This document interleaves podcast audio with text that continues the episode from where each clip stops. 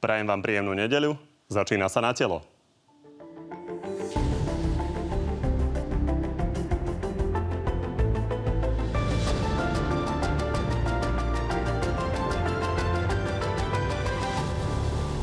Slovensko začína vo veľkom uvoľňovať opatrenia proti pandémii. Hovorí sa dokonca už aj o donedávna nepredstaviteľnom otváraní škôl, aj keď opatrne. Nechcel by som podporovať eh, medzi ľuďmi, som povedal takú atmosféru, že už dobre, všetko sa bude otvárať, lebo môžeme si strašne ublížiť. Smere sa zaschyľuje k súboju o post predsedu. Ja budem navrhovať, aby tento snem bol už po lete v septembri. Zásadný snem, ale čo skoro čaká aj za ľudí. Návrat Andreja Kisku sa totiž už veľmi neočakáva. Budeme riešiť v strane eh, aj personálne otázky. No a opäť máme pre vás aj exkluzívny prieskum. Tentoraz o tom, ako dlho podľa Slovákov vydrží vláda Igora Matoviča.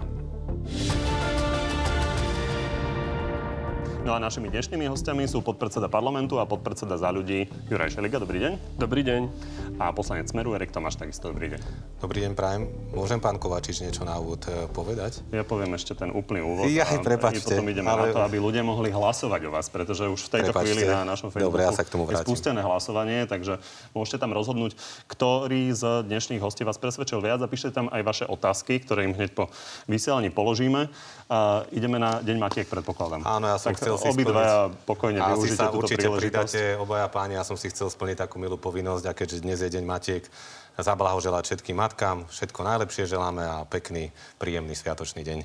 Ja rovnako. V prvom rade mojej mame všetko najlepšie ku dňu Matiek a všetkým matkám. Tak ako píše Rufus, ak teda takto môžem, že matky sú tie ženy, ktoré vedia mať tak rád ako nikto iný. Všetko najlepšie ku dňu Matiek. Tak sa Môžem aj ja pripájam. svoju mamu pozdraviť, lebo som ju strašne dlho nevidel a pozdravím moju mamu do Humeného na východ Slovenska. Nemohli sme sa dlho vidieť kvôli koronakríze, lebo sme zodpovední a samozrejme aj moju manželku, špeciálne matku mojich našich dvoch úžasných detí. Ešte raz ďakujeme za túto možnosť, pán Kovačič. Dobre, tak poďme na to. Začneme tými najpraktickejšími vecami, ktoré sa dotýkajú najmä koronakrízy. Začalo sa veľké otváranie, letné terasy sa otvárajú, veľká časť obchodov a ako sme už počuli v úvode, tak sa hovorí dokonca už aj o otváraní škôl. Pozrime sa na to. Tie úvahy z našej strany sa týkajú materských škôlok a prvého stupňa základných škôl a 5. ročníka. Pán Tomáš, e, už mnohí možno na to zabudli, vy ste boli ale krátko štátnym tajomníkom na školstve. Aký je teda postoj smeru e, k tejto otázke? Ešte otvárať alebo nechať zatvorené už pred letom? Myslím, že tu sa zhodujeme s vládou, že je potrebné otvárať ekonomiku, keďže ten vývoj počtu nakazaných na Slovensku je veľmi pozitívny a nie je prečo čakať. Dokonca si myslím, že bolo aj správne rozhodnutie spojiť druhú a tretiu fázu. No a v rámci tej štvrtej fázy sa očakáva aj otváranie škôl e, materských škôlok. Počúvam, ja som politik, názory odborníkov, tak asi ako aj vláda počúva názory ústredného krízového štábu. Myslím si, že ak to okolnosti dovolia a vyzerá to zatiaľ pozitívne, tak minimálne aspoň niektoré e, ročníky by mohli ešte do školy e, nastúpiť. S čím by sme asi nesúhlasili, je to, aby sa aj počas leta deti vzdelávali. Ale ak je tá možnosť... Ani dobrovoľne? Dobrovoľne áno, dobrovoľne samozrejme áno. Čiže presne ako minister školstva aj my počkáme na ten verdikt ústredného krízového štábu a odborníkov, ale pokiaľ sa situácia bude takto pozitívne vyvíjať, tak eh, myslím, že aspoň čiastočné tie mladšie ročníky alebo škôlky, viete, tam sú najviac tie deti alebo tie rodiny postihnuté to vočerkou, postihnuté samozrejme v úvodzovkách, viete, že tým pádom rodičia nemôžu chodiť do práce, lebo majú mladšie deti, tak možno tie mladšie ročníky, ale samozrejme za prísnych bezpečnostných opatrení, tak ako to už hovoril aj minister školstva. Pán Šeliga, má to ten ekonomický rozmer, ktorý spomína pán Tomáš, teda rodičia, ak majú naštartovať ekonomiku, tak nemôžu byť všetci doma s deťmi, takže udeje sa to? Tak ako hovoril pán minister, tá diskusia tu je. Ja myslím, že toto je dobrá ukážka toho, že vláda je pružná, že sleduje aj vývoj nakazených, aj trendy, ktoré sa dejú vo svete a samozrejme aj situáciu doma. Ja verím, že 1. júna sa tie deti vrátia do škôl. Poviem to takto, keby to bolo na nás, všetkých, predpokladám aj na pánovi Tomášovi, aj na všetkých rodičoch, boli by radi, keby decka išli zajtra do školy. Samozrejme musíme dávať pozor na to, aby sme nerozbehli nejakú druhú vlnu pandémie, aby tie deti boli v bezpečí. Práve preto je tu, o, to, o tomto je tu tá diskusia a verím, že 1. júna za prísnych hygienických podmienok sa vrátia deti do škôl. Ďalšia praktická vec sú zájazdy. Dlho sa to riešilo, zájazdy a dovolenky, tak sa poďme pozrieť na ten finálny plán, s ktorým prišla vláda. Je tam zhruba 16 mesiacov na to, aby sa cestovná kancelária s klientom dohodli na novom plnení, keď bude doba priaznivejšia. Takže cestovky držia nejakých 150 miliónov eur mm-hmm. klientov s tým, že oni nevedia, či na ten zájazd pôjdu a kedy vôbec. A je toto, pán Tomáš, riešenie, ktoré odsúhlasuje smer. Je to podobné ako to, čo prijali v Českej republike. Čiže v zásade cestovky majú naozaj vyše roka na to, aby sa s klientmi nejako pokonali. No, ten zákon ešte má prísť do parlamentu, čiže nepoznám presné detaily, ale ten, ten princíp som samozrejme vnímal. Ja sa chcem pozrieť hlavne na to, že do akej miery bude povinné pre týchto ľudí sa dohodnúť e, s danou cestovkou na odklade e, tej dovolenky, pretože mnohí ľudia sa dostali do finančných problémov kvôli koronavírusu a možno by si už teraz tú dovolenku nekupovali. Ak im bude, ak budú nútení e, jednoducho sa dohodnúť, že o rok na tú dovolenku musia ísť napriek tomu, že už teraz by sa rozhodli inak, tak eh, by to asi nebolo úplne správne. Viem, že tam bola vyčlenená určitá kategória ľudí, ktorí, na ktorých sa táto povinnosť by nesťahovala. Sú ale... to konkrétne napríklad samoživiteľia, ktorí majú možnosť Áno, teda si vypýtať peniaze, ženy. sú tam presne, a ľudia, ktorých prepustili, živnostníci, ktorým výrazne eh, poklesli ja... príjmy. Takže schvalujete ten princíp? No hovorím, že chápem tú snahu pomôcť aj cestovným kanceláriám, aby teda neskrachovali, ale my pri posudzovaní toho zákona, keď sa s ním, už, s ním budeme môcť konečne oboznámiť presnejšie, budeme najmä pozerať na ľudí a na kategóriu ľudí, ktorá bude môcť e, naozaj vypýtať si tie peniaze naspäť, keď už na tú dovolenku nechce ísť. Takže nechcem predbiehať to naše stanovisko. To je trošku šalamúnske stanovisko, lebo je úplne jasné, že keby to boli všetci, tak by tu tie cestovky položilo ja a keď to zase nebudú všetci. Je tam navrhnutá nejaká skupina ľudí, pozrieme sa, či ju treba rozšíriť alebo nie, ale hovorím, my budeme stále stať v prvom e, rade na strane teda ľudí. Opakujem, tá situácia nie je dobrá, vieme dobre, a k tomu sa dúfam dostaneme. Vláda nezvláda doručovať ten svoj balík prvej finančnej pomoci. Z jednej miliardy zatiaľ doručila len 20 miliónov. Ľudia sa dostávajú do zlej platovnej, platovnej situácie a v takýchto chvíľach asi dovolenka nie je pre nich to, čo by museli určite mať a chcieť, e, pokiaľ ide o nejaké živobytie. Takže veľmi opatrne by som s tým zákonom narábal. Hovorím, príde zákon do parlamentu, pozrieme sa na to, možno bude nejaký pozmenujúci návrh a potom sa definitívne Pán Šeliga, dostanete to na stôl. Je jasné, že napríklad v Českej republike tam boli vyčlenení aj dôchodcovia unblock, mm-hmm. ktorí mohli teda, teda budú môcť požiadať, aby priamo dostali peniaze vrátené. Viete si predstaviť, že tam napríklad dôchodcovia budú pridaní? Určite áno. Tam my balansujeme medzi dvoma princípmi. Na jednej strane je to ochrana spotrebiteľa, ľudia, ktorí dali peniaze, korona im zabránila ísť na dovolenku, a potom ochrana podnikateľa podnikateľského prostredia, lebo zase tie cestovné kancelárie nemôžu za tú koronu. To znamená, že musíme to vyvážiť. Tí, ktorí chcú si predlžiť v úvodzovkách, predplatiť tú dovolenku o rok v poriadku, ale tí, čo sú vo finančnej tiesni, tak tam im treba výsť v ústrety. Dôležité je to, aby sme nastavili ten systém tak, že nech to úplne nepoloží to podnikanie v tom cestovnom ruchu, ale jasne špecifikovať kategórie. V tomto je výhoda, že Česká republika môže byť už akýmsi vzorom. Takže dôchodcovia tam budú? Bude o tom diskusia, ja som úplne otvorený tomu, keď to príde do parlamentu, my sme x krát ukázali behom tých 18 zákonov, že veľmi operatívne reagujeme na tú situáciu, ktorá je, aj na podnety občanov. Keď toto zaregistrujeme, budeme to vnímať, treba sa takisto pozrieť na dáta. Ja vôbec neviem, že koľko tých dôchodcov si objednalo tú dovolenku. To znamená, že vidieť ten púl, budeme o tom hovoriť, nie je problém tieto veci meniť. No poďme sa pozrieť na spornú tému, o ktorej sa veľa diskutuje, a to je štátna karanténa. Uh, je pravda, že vy máte pomerne vzácnú zhodu v tom, že obaja hovoríte, že je to teda právne v poriadku tak, ako to štát dnes robí. Na druhej strane otázka je, keďže tí ľudia, ktorí do nej idú, tak sa obracajú na štát, aby to urobil inak a aj ombudsmanka ich podporila. Prečo vlastne sme to už dávno nevyriešili napríklad tou štátnou aplikáciou, o ktorej sa tak dlho bavíme? Poďme sa pozrieť, čo povedala Veronika Remišová aktuálne ľudia, ktorí sa vracajú zo zahraničia a súhlasili by e, s používaním tejto aplikácie, by mohli túto karanténu absolvovať doma. Pán Šeliga, my sme sa tu týždne bavili o tom, že narýchlo meníte zákony. Smer sa do vás obúval, hovoríte, hovoril, že vás bude teda e, hnať s tým na ústavný súd. Bol tu veľký spor a výsledok je nič. To nie je pravda.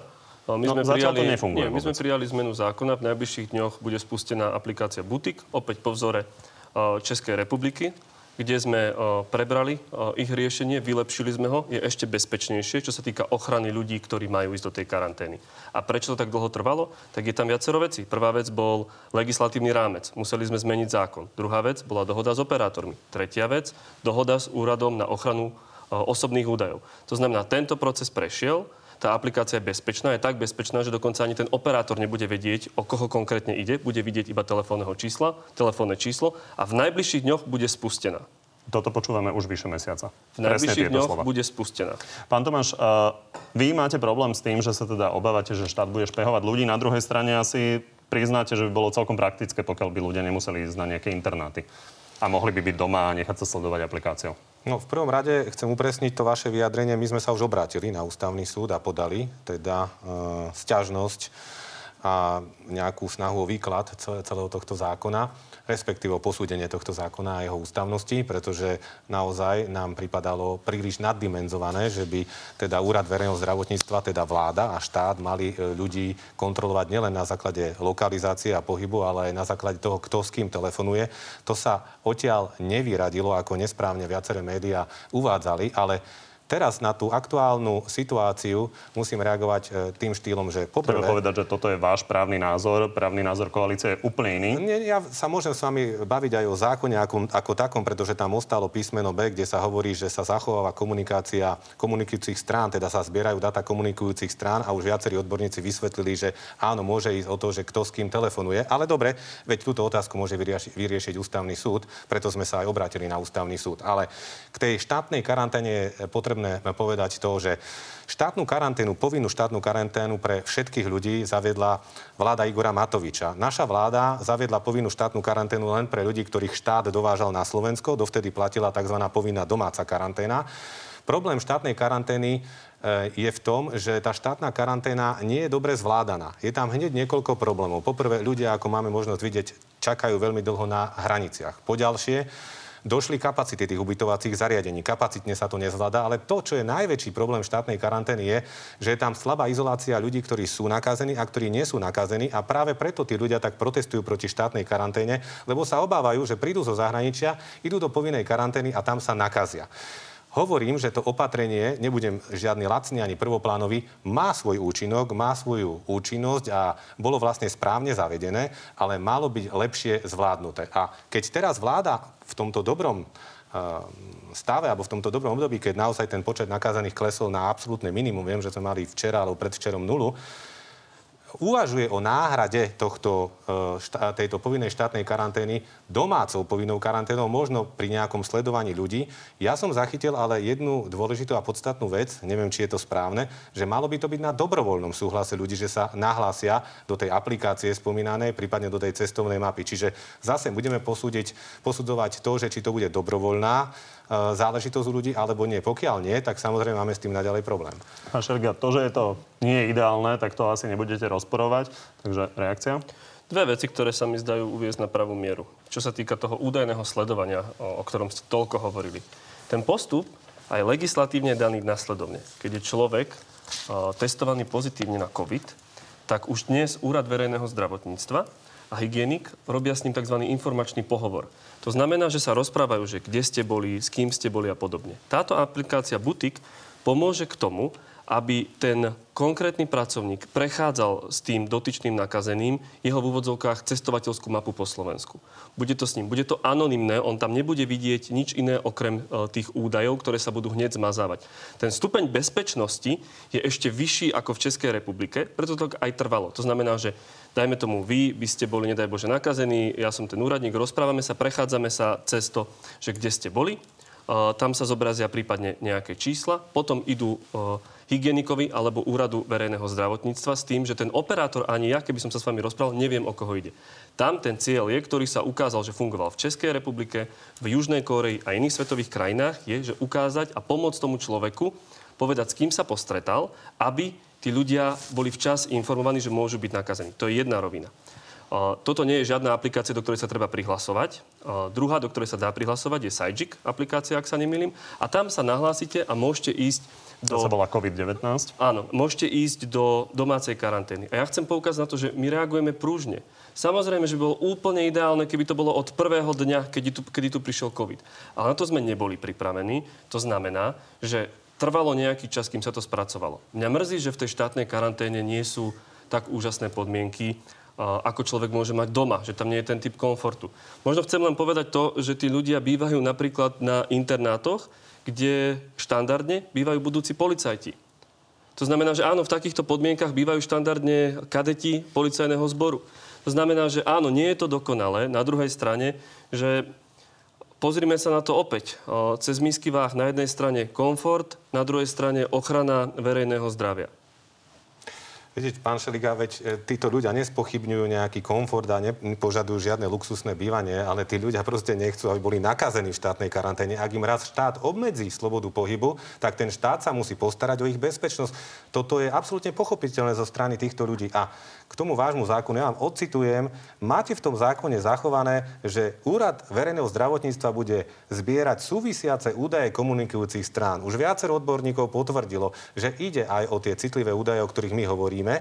A môžete si... boli vyhodené. Ale, no nie, nie, nie, práve že nie. To ste hovorili vy, ale nebola to pravda úplne.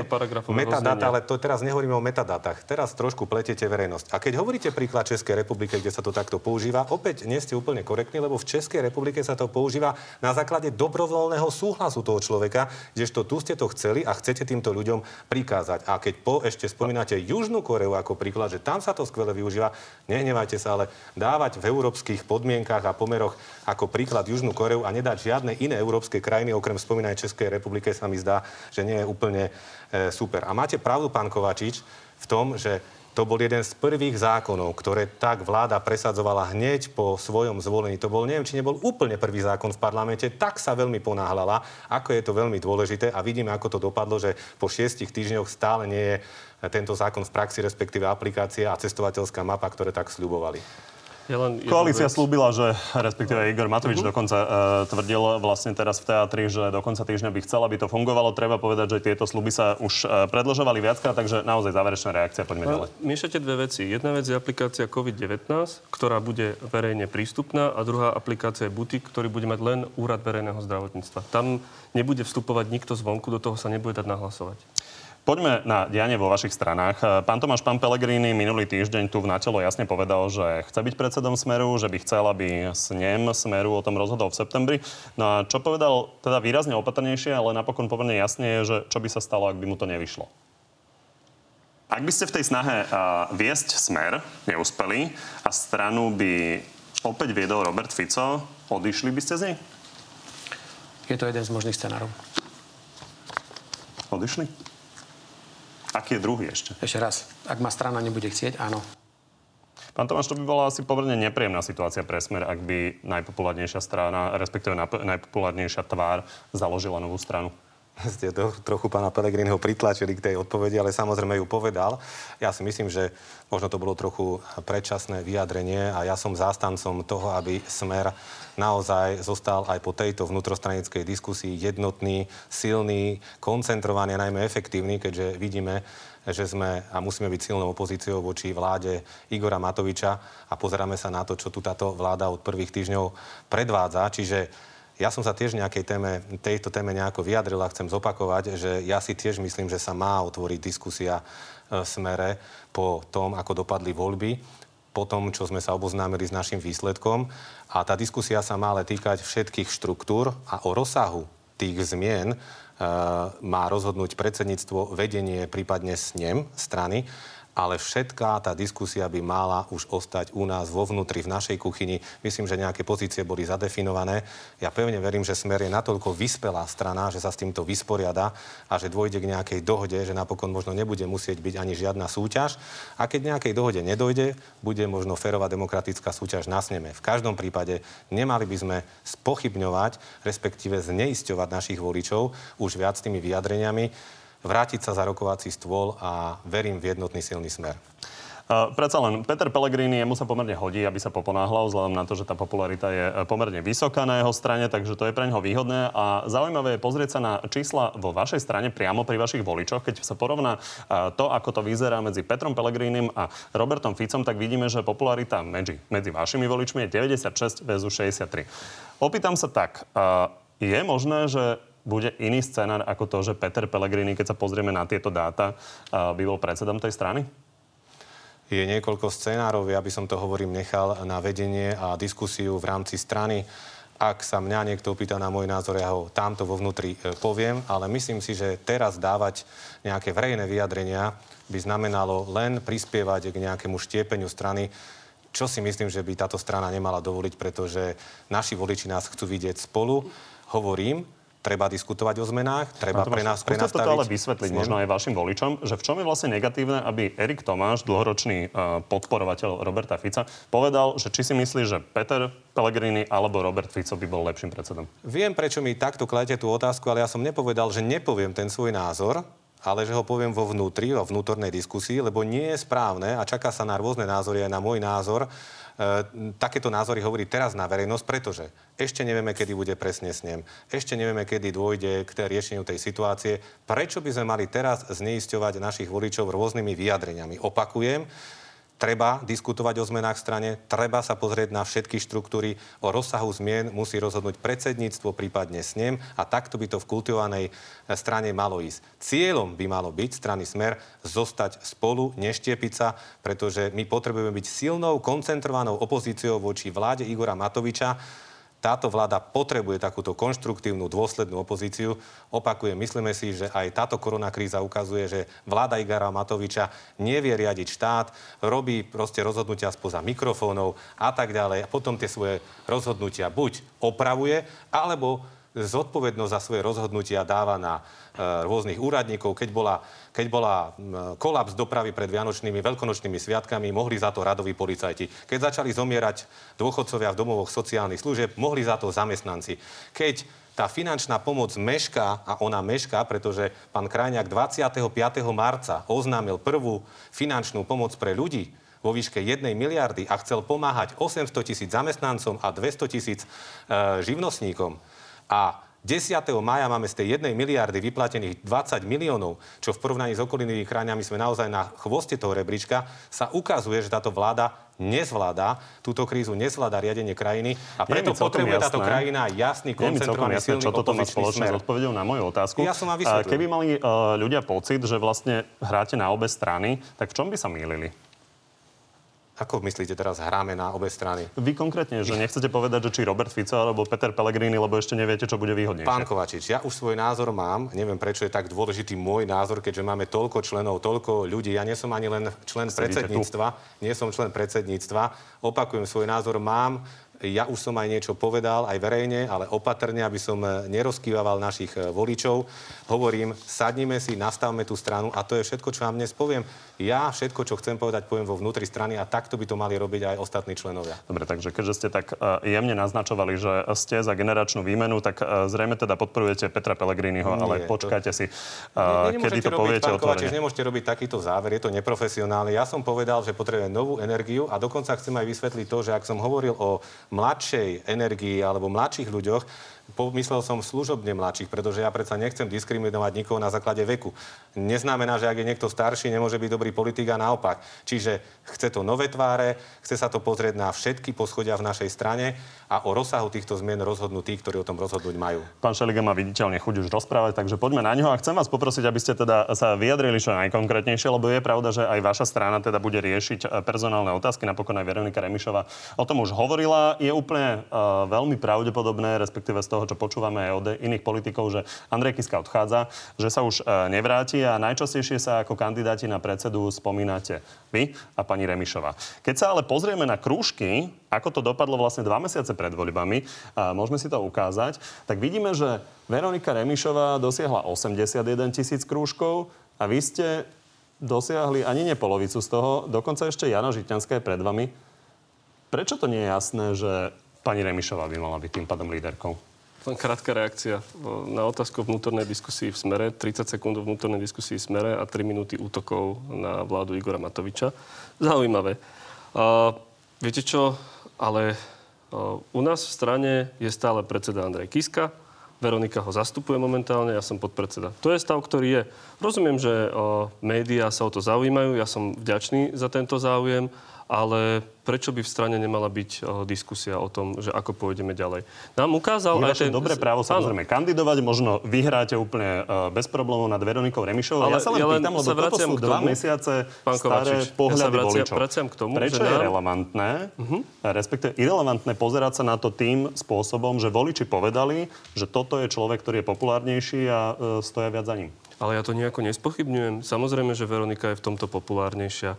A ja dokonca ani nepotvrdzujem, že by som išiel kandidovať. Ja vám len hovorím, že nám, voliči, vystavili tvrdé vysvedčenie. Áno, bolo to tvrdé vysvedčenie. 5,8%. To znamená, v strane logicky nastupuje diskusia, musíme sa rozprávať o tom, že čo ideme urobiť ďalej. Ja si myslím, že tá strana za ľudí ukázala napriek tomu, že má len 12 poslancov, že to sú poslanci, ktorí sú pripravení robiť robotu cez tie pozmeňováky, máme dve ministerky.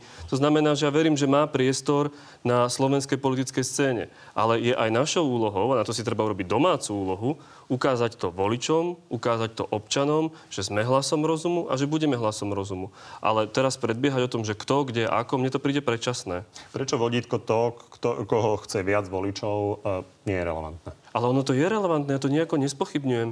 Len e, že pozeráme možno, sa, pardon, kandidovať? ale pozeráme sa na výsledok volieb a zabudli ste na jednu premennú. Že tam bol Andrej Kiska, ktorý bol hlavný ťahun tej strany.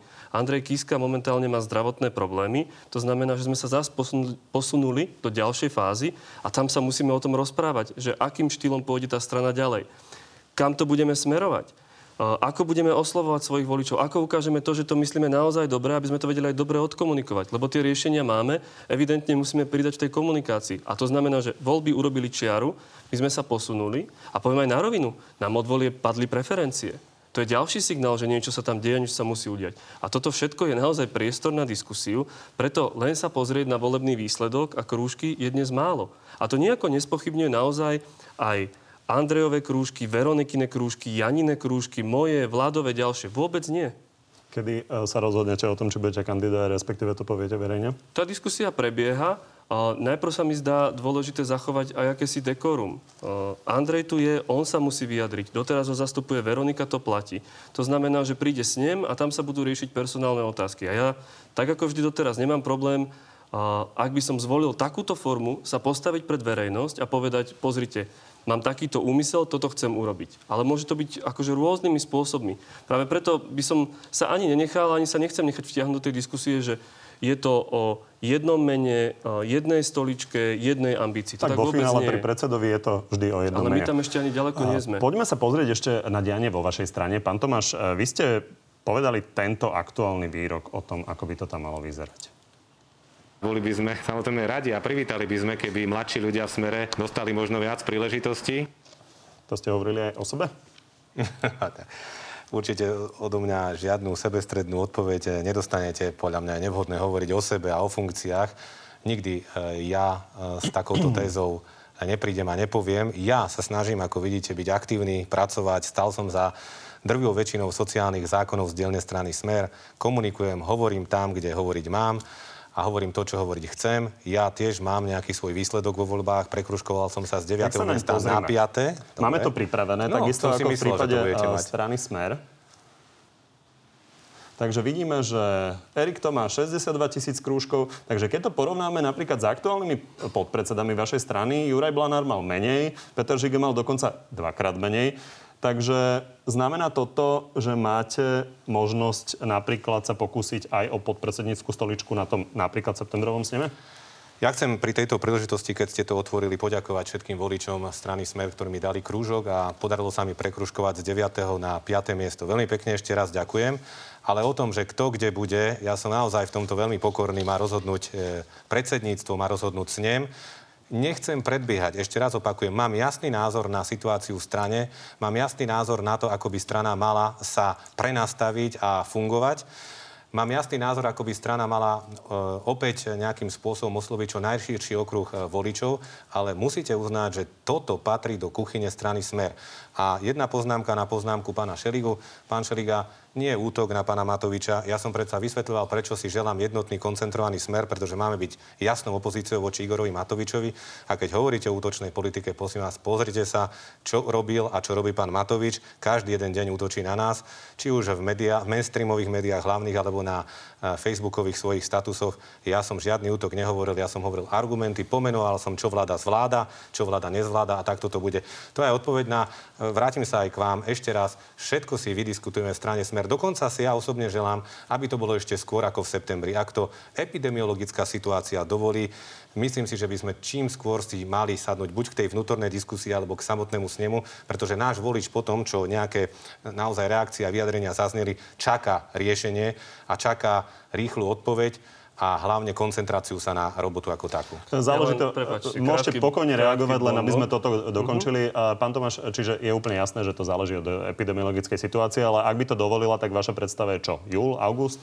No čím skôr, lebo viete, viete, aj naša strana, e, ak by sme chceli zvolať snem a veľké množstvo ľudí musí rešpektovať nariadenia vlády, nariadenia ústredného Takže ako náhle sa budú môcť stovky áno, ľudí stretávať, najmä, vtedy by ste chceli potom, čo už zazneli vyjadrenia z rôznych uh, úst v strane, si myslím, že čím skôr od nás náš volič očakáva riešenie a vyriešenie situácie a koncentrovanie sa už na robotu politickú ako takú. Pán Šeliga. Opozičnú. S Robertom Ficom v smere vám úprimne držím palce ohľadne jednotného prúdu.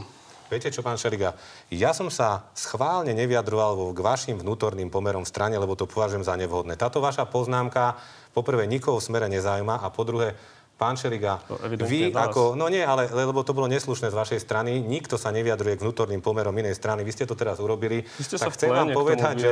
Pán Tomáš, chcem vám povedať, pán, som vystúpil v rozprave pán Môžem dokončiť? Keď ste to už teda otvorili, chcem vám povedať, že vy nám nedávajte žiadne rady z vašej ministrany, ktorá sa ledva dostala do parlamentu. To bolo vysvedčenie pre Andreja Kisku a vás všetkých. 5,7%. Keby voľby boli o dva dní neskôr, tak sa ani do toho parlamentu nedostanete. A teraz máte per, percenta na rovni 3%, čo je asi štádium klinickej smrti. Tak neposielajte vy odkazy ministrany našej 18-percentnej e, smeráckej strany. My si svoje problémy e, vyriešime vnútri strany a my nebudeme riešiť tie vaše. Chcete ešte reagovať? No, pán Tomáš to evidentne rieši, riešil to aj v plene, nemám viac k tomu. Dobre, poďme teda na už avizovaný exkluzívny prieskum o tom, koľko uh, podľa Slovákov bude vládnuť vláda Igora Mato- Matoviča, ale ešte predtým si vypočujeme, čo k tej téme aktuálne povedal Igor Matovič sám. Pevne verím, že Richard Sulik si uvedomuje, čo aj spôsobila pred uh, desiatými rokmi, že vlastne zabezpečila 8-ročný, uh, 8-ročnú vládu uh, Roberta Fica a že nechcú sa ďalej správať v takom istom duchu, aby to nedopadlo takto isto.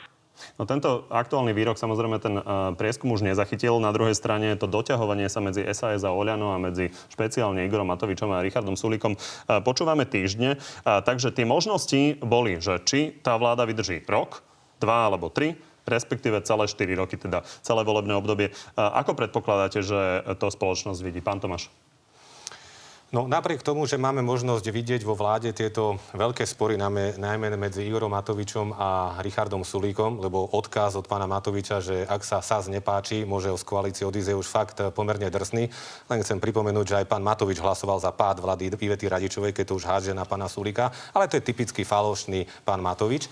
Chcem povedať, že na druhej strane sme od volieb len príliš krátko, aby voliči vládnej koalície boli nejakým spôsobom až tak frustrovaní e, z tej vládnej koalície, že by tie čísla mohli byť až tak negatívne. Čiže ja samozrejme si želám, aby táto vláda e, skončila čím skôr, ale sme tak e, blízko ešte k voľbám, že tie čísla by mali byť, nemali byť, byť až také negatívne pre vládu, napriek tomu, čo vidíme, čo sa deje. Pán Šelige, váš typ, koľko z voličov vám dáva celé volebné obdobie? Verím, že čo najviac. Ja myslím, že ľudia nie sú frustrovaní no, z vlády na to Igora no. Matoviča. No. A, takže keď sa pozrieme na výsledky za celú populáciu, tak tam vidíme, že predpoklada 30%, že vláda vydrží rok, 18%, že 2 až 3 roky a 38%, že celé volebné obdobie. To je príjemné vysvedčenie? Ja verím, že je to ukážka toho, že tá dôvera stúpa že ľudia vidia, ako tá vláda robí, ako tá vládna koalícia funguje, že sa naozaj snaží prinášať riešenia napriek ťažkej situácii a verím, že tie čísla budú zlepšovať. Ale myslím, že ten začiatok nie je zlý, keď si to spočítam, je to viac ako polovica obyvateľstva. No tak ja to vidím úplne opačne. No 2-3 roky. Myslím si, že som trochu mm, bol až príliš optimistický smerom vládnej koalície, pretože sa ukazuje, že polovica voličov si nemyslí, že táto vláda dovládne 4 roky, ak zrátame teda tie prvé dve kategórie. A ja si myslím, že o tom pán Šeliga, ako kto zvládal krízu koronavírusu, rozhodli tiež voliči v tomto prieskume asi pred dvoma týždňami, kde jasne povedali, že vláda Petra Pellegriniho, respektíve Peter Pellegrini, oveľa lepšie zvláda koronakrízu ako Igor Matovič. Neviem, To- čo mám na to povedať. No, No, možno by som... Viete čo, páni, poďme sa pozrieť že- na dáta e, za vaše strany, lebo to je určite zaujímavé. A V prípade Oľano, tam sú najoptimistickejší a voliči, tam je ten pomer 5%, 9% a 80% dáva vláde, vyše 80% dáva vláde vyše 4 roky, respektíve teda 4 roky. A naopak najmenšia je tá podpora u voličov Smeru, tam to vidia tak, že za rok skončí podľa 60%, 20% a necelých 7% 4 roky. U Kotlebovcov je to 50%, 17%, 23%. U voličov Smerodina je to približne 30, 20, 40. Oveľa optimistickejší voči vláde sú voliči SAS. U nich je to 15%, 18% a 60%. No a v prípade za ľudí je to ešte väčší optimizmus, to je 15, 5 a 60. A 7%. A pán Šeliga, vy ste to tak optimisticky zhrnuli. Na druhej strane asi registrujete to, že aj vašim priaznivcom, respektíve priaznivcom vládnej koalície prekážajú tie spory. Prečo sa tie spory napriek tomu dejú? To je otázka na Igora Matoviča a Ríša Sulíka. Ak ste si všimli, strana za ľudí sa snaží vždy vystupovať konštruktívne. A to napätie je z časti tvorivým napätím, z časti samozrejme znepokojuje to obyvateľstvo. Ja verím, že sa to postupom času, ako si aj tá vládna koalícia bude sadať, sa to bude mierniť. Ale na druhej strane hovoríme o výsledkoch a výsledky sú také, že bolo prijatých 19 zákonov, ktoré reálne pomáhajú ľuďom. Bolo schválené programové vyhlásenie vlády. Pripravuje sa ďalší balík ekonomickej pomoci. Nový generálny prokurátor bude na stole. Ústavné zmeny, čo sa týka súdnictva. Že ja myslím, že tá vláda pracuje a toto je súčasťou evidentne politického priestoru pre Igora Matoviča a Richarda Sulíka. Ale keď sa pozrieme spätne, no tak môžem hovoriť o Andrejovi Dankovi, ktorý vypovedal uh, zmu, koaličnú zmluvu na nejakej pohľadnici alebo niečo také, alebo ďalších pánovi Mečiarovi, pánovi Slotovi. Každá tá vláda evidentne mala nejaké Nemusíme trenice. tak ďaleko, treba mala povedať, trenice že medzi sebou. partneri v bývalej vláde si odkazovali, že kto sa s kým nerozpráva. A Pán Tomáš chcel reagovať? Áno, mňa e, pobavila tá formulka tvorivé napätie medzi Matovičom a Sulíkom, tak sa pozrime, ako to tvorivé napätie podľa pána Šeligu vyzerá. Najprv sa hádali o to, kto bude ministrom financií, potom sa hádali e, o to, kto môže za to, že ľudí zablokovali, do, respektíve zablokovali dopravu pred veľkonočnými sviatkami a napokon sa hádali o to, kto bude mať ekonomický štáb. Jeden zakladal ekonomickú radu, druhý ekonomický štáb ako malé deti a výsledkom toho je, že nepomáhame živnostníkom, ľuďom a podnikateľom. Opakujem, zo sľubovanej 1 miliardy bolo zatiaľ vyplatených len 20 miliónov eur a aj to sú len peniaze vyplatené za marec. Pán Krajňák oznamoval najväčšiu pomoc, historicky najväčšiu pomoc v dejinách Slovenska. Neudialo sa. Chcem len jeden príklad povedať, že napríklad Rakúšania už investovali 7 miliárd, 7 miliárd na zachovanie 1,2 milióna pracovných miest a hneď pristúpili k riešeniu takému, že dávali paušálne peniaze firmám, ktoré mali napríklad počet e, zamestnancov do 10 ľudí, 1000 eur, ďalší mesiac 2000 eur. Nemecko napríklad už rozdalo ľuďom, živnostníkom a podnikateľom 4,9% HDP. Naša vláda proste spí. Ja neviem, na čo čaká. Tie, ten byrokratický proces je tak náročný, že ľudia sa ani nevedia v tých zložitých schémach zorientovať.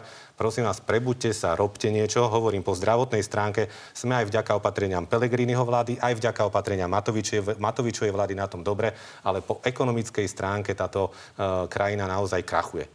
Takto, že či je uh, komunikácia Igora Matoviča a Richarda Sulika ideálna? Nie, nie je. Ale hovoríme o výsledkoch. Akože to sa počíta na konci dňa. 19 zákonov prijatých v Národnej rade, programové vyhlásenie vlády schválené. Toto je počet ľudí, ktorým bola doteraz postihnut, uh, poskytnutá pomoc. Kažte? No. čo sa týka živnostníkov. A že to funguje, že to je komplikované, že na začiatku e, ten byrokratický aparát celý nezafungoval dobre? Áno, z časti. Odstránilo sa. Ideme ďalej. Najväčší balík pomoci pôjde za maj, pretože kríza sa najviac dotkla ľudí v apríli. To znamená, že my tam postupujeme. Akože rozumiem, je vašou povinnosťou to kritizovať. Na druhej strane netvárme sa, že to nenabieha. Žiadosti prichádzajú, rozširuje sa okruh ľudí, ktorí môžu podať žiadosti, peniaze sú vyplácané. Pozrite, vy hovoríte, že mali sme dať peniaze plošne. To bol jeden z argumentov, ktorý aj vaši kolegovia uh, hovoria v smere. No lenže my sme tie peniaze nemali. Ale... Akože nie, nemali. My, vy ste nechali deficit, nechali ste prázdnu kasu. To je fakt, však sa pozrime na čísla. No dobre, poďme Po, nie, vecne. nie, no poďme, poďme vecne. To znamená, že 1,2 miliardy e, sa podarilo presunúť z eurofondov, ktoré neboli vyčerpané. Ďalšie peniaze sa alokujú z nového programovacieho obdobia. Teraz Eduard Heger musí hľadať ďalšie peniaze. To znamená, že tie peniaze sa vyplácajú, ale bolo ich treba aj nájsť. Nehovoriac o tom, že sme si museli požičať cez 5 miliard na finančných trhoch. Veď keby tie peniaze boli, v tej štátnej pokladnici, tak si nepožičiavame. Pán Šeliger, pokiaľ viem, tak nebol problém s hotovosťou, ale naozaj je problém s administráciou. Ja a fakt je, že naozaj aj pán Krajniak sluboval oveľa rýchlejšie. A posunulo sa to dopredu. Len sa prosím netvárme, že tu bol ideálny špičkový štát, ktorý vláda Petra Pellegriniho odovzdala 21. marca. Potom prišla vláda Igora Matoviča a všetko zbabrala. To, to tak nie pán je. E, Tomáš, musíte priznať, že administrujú to vo veľkej miere úradníci, ktorí ste no, vyberali no, a toto je veľmi opäť taká poznámka veľmi pochybná, pán Kovačiš, lebo keď to povie, po, ja vám to vysvetlím, keď to povie politik, tak ešte chápem, že bráni si svoj chvost, ale že to poviete vy. Viete dobre, že väčšina úradníkov na všetkých úradoch, rezortoch, štátnych podnikov pracuje E, vlastne už niekoľko rokov. To je, tam sa menia ľudia iba na kľúčových riadiacich pozíciách. Títo ľudia na tých úradoch pracujú desiatky rokov počas viacerých vlád. A ja na rozdiel od spochybňovania práce týchto ľudí chcem poďakovať úradníkom a štátnym a verejným zamestnancom. A je to opäť ten istý prístup. Hádzanie vlastnej zodpovednosti vlády na chudákov zamestnancov štátnej a verejnej správy. Chcem sa vrátiť, počkajte, teraz nechajte mňa trošku hovoriť. Ukázali ste nejaké čísla, ja som si ich prečítal. Ešte raz, tretíkrát tu zopakujem, pán Krajniak 25. marca sľuboval, že pomôže 800 tisíc e, zamestnancom a 200 tisíc e, samostatne zárobkovo činným osobám, aby som bol presný. A to bolo ešte pred tým štádiom, kde konečne pripustil po našom tlaku, že bude pomáhať aj veľkým firmám. Nie my, keď už hovoríte, že my, áno, máme právo ako opozícia kritizovať. Chcem vám predstaviť štúdiu Centra pre verejnú politiku, ktorá porovnávala 7 krajín európskych, 4 západoeurópske a 3 východoeurópske, vrátane Slovenska. A táto štúdia konštatovala, že Slovensko, čo sa týka ekonomiky, pomáha najpomalšie, dáva najmenej peňazí a využíva najmenej nástrojov na pomoc týmto ľuďom. Čiže preberte už tú zodpovednosť. My, ako strana Smer, keď hovoríte, že ste prijali 17 zákonov, musíte uznať, sme podporili prakticky väčšinu, úplne druhú väčšinu týchto zákonov. Takto sme my, opozícia, podali pomocnú ruku, čo mimochodom ocenil aj predseda parlamentu Kolár. Ale nemôžeme sa jednoducho pozerať tam na, na niektoré veci, kde zlyhávate. Nemôže sa Sulik s Matovičom naťahovať, kto aký bude mať krajší ekonomický štáb a potom ľudia ešte ani za marec nevideli peniaze. Je zatiaľ iba 120 tisíc žiadostí. Z tých 120 tisíc žiadostí bolo vyplatených 27 tisíc. Sám pán Krajňák očakával, sám, už je viac tých žiadostí, sám pán Krajňák očakával 250, ale ja hovorím presné čísla, 250 tisíc žiadostí. Čiže... No, pani, no, odprezentovaní ste obaja tie čísla. ale veď pozrite, pán Tomáš, vy tu spustíte uh, slovnú salbu, rešpektujem. Ja, ja argumenty, veď, argumenty. Nech sa Hovorím, páči. nábehová krivka bola pomalá. Mrzí ma to, ospravedlňujem sa. Každý, kto požiadal o peniaze, ich dostane. Bol by som rád, keby Slovensko fungovalo ako Estónsko. Miliarda sa tu prešustrovala na informáciu. Treba... Ja. Myslíte treba, informatizáciu? Pardon, informatizáciu. Treba urobiť čiaru. Ideme. Minister Krajňák to vysvetľuje. Hovorím, najväčší balík pomoci sa žiadal za apríl, bude vyplacený v máji maj. Rastieme. Dobre, pani, uzavrime to naozaj. Táto vláda bude píchať by... za to, že uh, to nebolo také rýchle, no, ako, Posled, ako pôvodne sľubovala. Pán Tomáš, vy ste odprezentovali vaše stanovisko. Poďme naozaj k tým ďalším témam, lebo spravodlivosť ja je veľmi zásadná vec. A, a uh, spravodlivosť bude určite ovplyvňovať to, kto bude novým generálnym prokurátorom. Poved, poďme sa pozrieť na to, uh, aké meno tu minulý týždeň potvrdil Richard Sulík. Čo si myslíte o mene Daniela Lepšica? Je to jedno z tých e, veľmi kvalitných mien. Dobre, takže toto je jedno z možných mien, ktoré by sa mohlo stať generálnym prokurátorom. To je ale možné len v prípade, že by ste zmenili zákon. Prečo pán Šeliga je dobrý nápad kvôli jednému človeku meniť celý zákon a pravidlá, keďže pán uh, Lipšic by nemohol kandidovať, pretože nie je generálny prokurátor. E, nie je prokurátor. Tu nikto nejde meniť zákon kvôli jednému človeku. Zmena zákona, pardon, zmena zákona bude tak či tak. Pán Sulík pustil meno pána Lipšica. Priznám sa, že v koalícii nie je dohoda na konkrétnom mene. Zatiaľ sa hovorí o systéme. A k tomu sa treba vrátiť. Rozumiem, keď sa povie konkrétne meno, celá pozornosť sa uprie na toto meno. My ideme, pardon, my ideme... Prepačte, ale neunikajte mi z tej otázky. Ja vám neunikám ja sa, ja sa pýtam, chcem... že kvôli komu to... ešte idete meniť tie pravidla? My ideme meniť zákon tak, ako to máme aj v PVVčku, ako sme to všetky strany hovorili v kampani. To znamená... Ešte ten ďalší. To znamená, otvoríme... Kto by mohol kandidovať, kto je dobrý kandidát a nie je prokurátorom. Otvoríme tie podmienky tak, aby bolo verejné vypočutie, verejné hlasovanie a mohli navrhovať aj ďalšie subjekty, prípadne tam mohol kandidovať aj neprokurátor. A tie mená, ja môžem menovať ďalšie mená tým, že nechcem nikomu poškodiť ani pomáhať. Keď sa to otvorí tak, že aj Rada prokurátorov bude môcť navrhovať kandidátov. Samozrejme poslanci, právnické inštitúcie, právnické fakulty, kohokoľvek, kto splní tie podmienky, a tie podmienky by mali byť prísne, môžu navrhnúť. Pôjde sa do ústavnoprávneho výboru, tam bude vypočutie. Môžem vám povedať teraz, že piatich je, top právnikov a právničiek, ktorí sa venujú trestnému právu a mohli by byť kandidáti. Ale nemyslím si, že to je dobré, pretože hovoríme o systéme, nech sa najprv nastaví systém a potom hovoríme o konkrétnych menách. Pretože budú to, čo sa stalo... veľké mená, ktoré budú kandidovať, to, ktoré sa, sú mimo systému. To, čo sa stalo, keď pán Sulík povedal toto meno, celá pozornosť sa upriamila tam. Môžem hovoriť o ďalších menách, príde mi to zbytočné teraz. No možno by ste tým mohli vyvrátiť podozrenie, že sa to mení len kvôli jednému človeku. Ale to sa nemení kvôli jednému človeku, pretože ja verím v to, aj ako právnik, že nastavujeme systém na 15 na 20 rokov dopredu. Toto nebude aplikované na jedno meno, na jednu možno voľbu. inak. Skúste aj voličom pána Tomáša vysvetliť, pretože je asi dôležité, aby uh-huh. všetci verili v spravodlivosť na Slovensku. Prečo je dobrý nápad dať možnosť kandidovať napríklad aj pánovi Livšicovi, ktorý je mimo systému, keď tu máme teda nejakých prokurátorov, o ktorých tiež hovoríte. Jasné. Prečo je to dobrý Ďakujem nápad? Prečo je to príspevok pre spravodlivosť za túto na Slovensku? otázku. Toto je analýza. Neviem, či to vidíte. Vidia to vaši kolegovia? Snáď áno. Uh, Piati z 27 krajín Európskej únie nikdy nepôsobili na prokurátore, piati generálni prokurátori, 8 z 27 boli kedysi prokurátori, potom neboli. Ja sa na to pozerám systémov. Ten systém má byť tak, ako pri ústavných sudcoch. Otvorený širšie. Prečo? Lebo generálny prokurátor je človek, ktorý má brániť spravodlivosť v mene štátu. To znamená, nastavme tie podmienky prísne, ale širšie. Pretože po 12 rokoch, potom ako nám boli zobraní títo 13 sudcovia, respektíve zadržaný do väzby.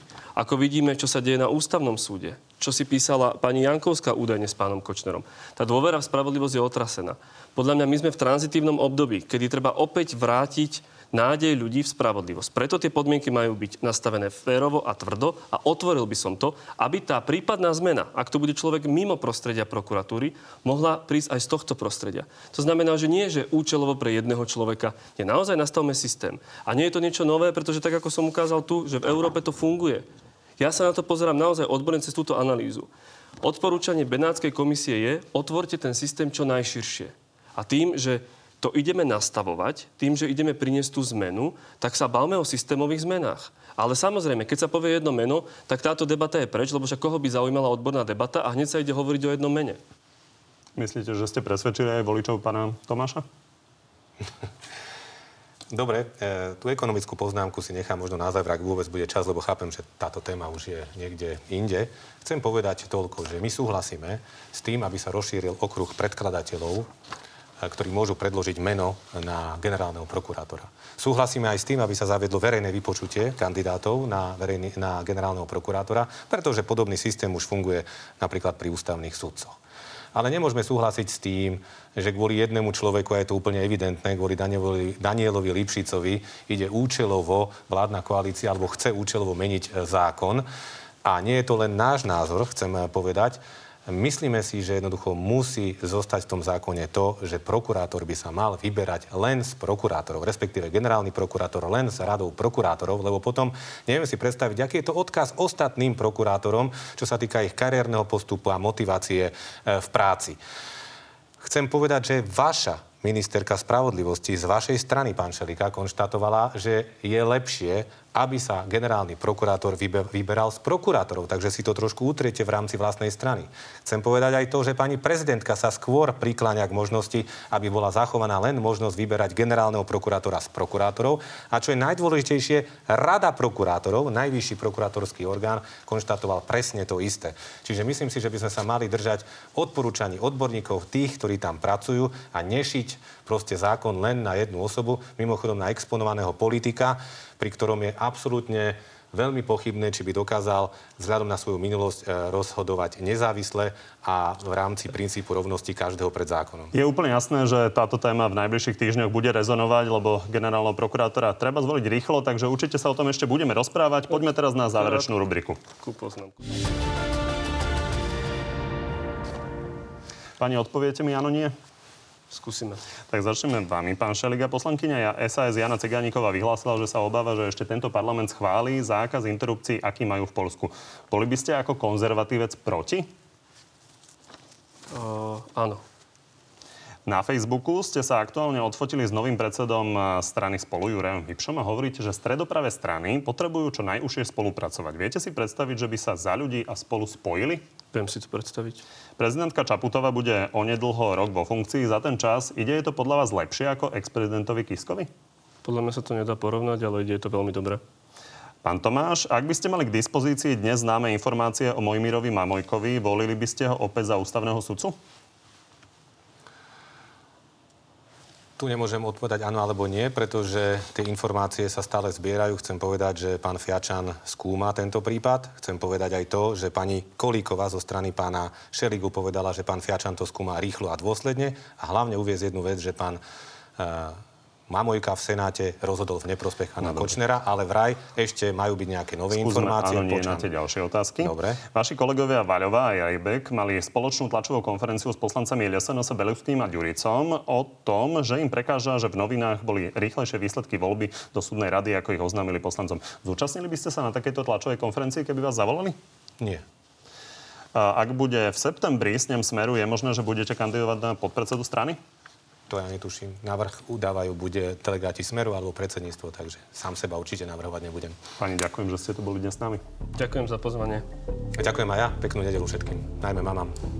No a že ste boli s nami, ďakujem opäť aj vám. Vidíme sa opäť do, o týždeň a dovtedy si nás nájdete na našom Facebooku na telo, kde už o chvíľu pribudnú aj odpovede oboch hostí na vaše vlastné otázky. Prajem ešte príjemný zvyšok nedele.